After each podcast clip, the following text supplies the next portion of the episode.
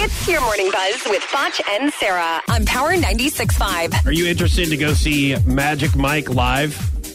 The show? Oh, it's live? Huh? Even you haven't heard about this? No, I haven't. I have not even seen the movies. You haven't even seen the movies. No.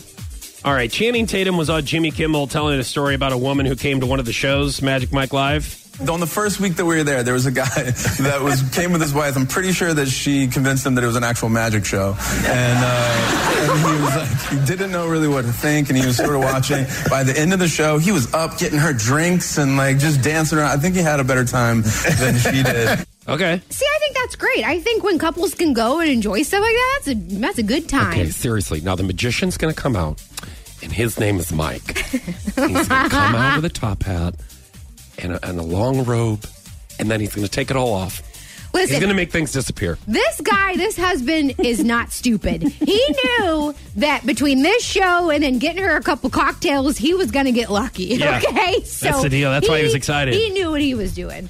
Uh, so apparently, Harry Styles is dating a Victoria's Secret model. Her name's Camille Rowe. So uh, Harry and Camille are in the early stages of dating. He's very protective of his relationship, so he isn't he it, so isn't going to want to make a big show of things. Uh, they are well suited and seem happy. She's a real star on the rise, and he he seems smitten with her. Uh, if you've not seen Harry, no Harry Styles. I was thinking Harry Connick Jr.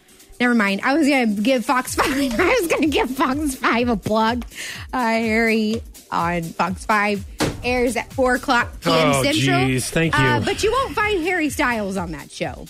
All right. Good for Harry Styles. Idris Elba was on Jimmy Fallon. Uh, apparently, he'd always wanted to be a radio DJ, and he once was a DJ at a hospital where he would play songs and get on. No, I'm serious.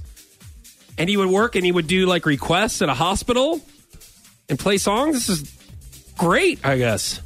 Here is Idris. I, I, uh, well, I answered this ad for a radio station, you know, young intern, boom, took it.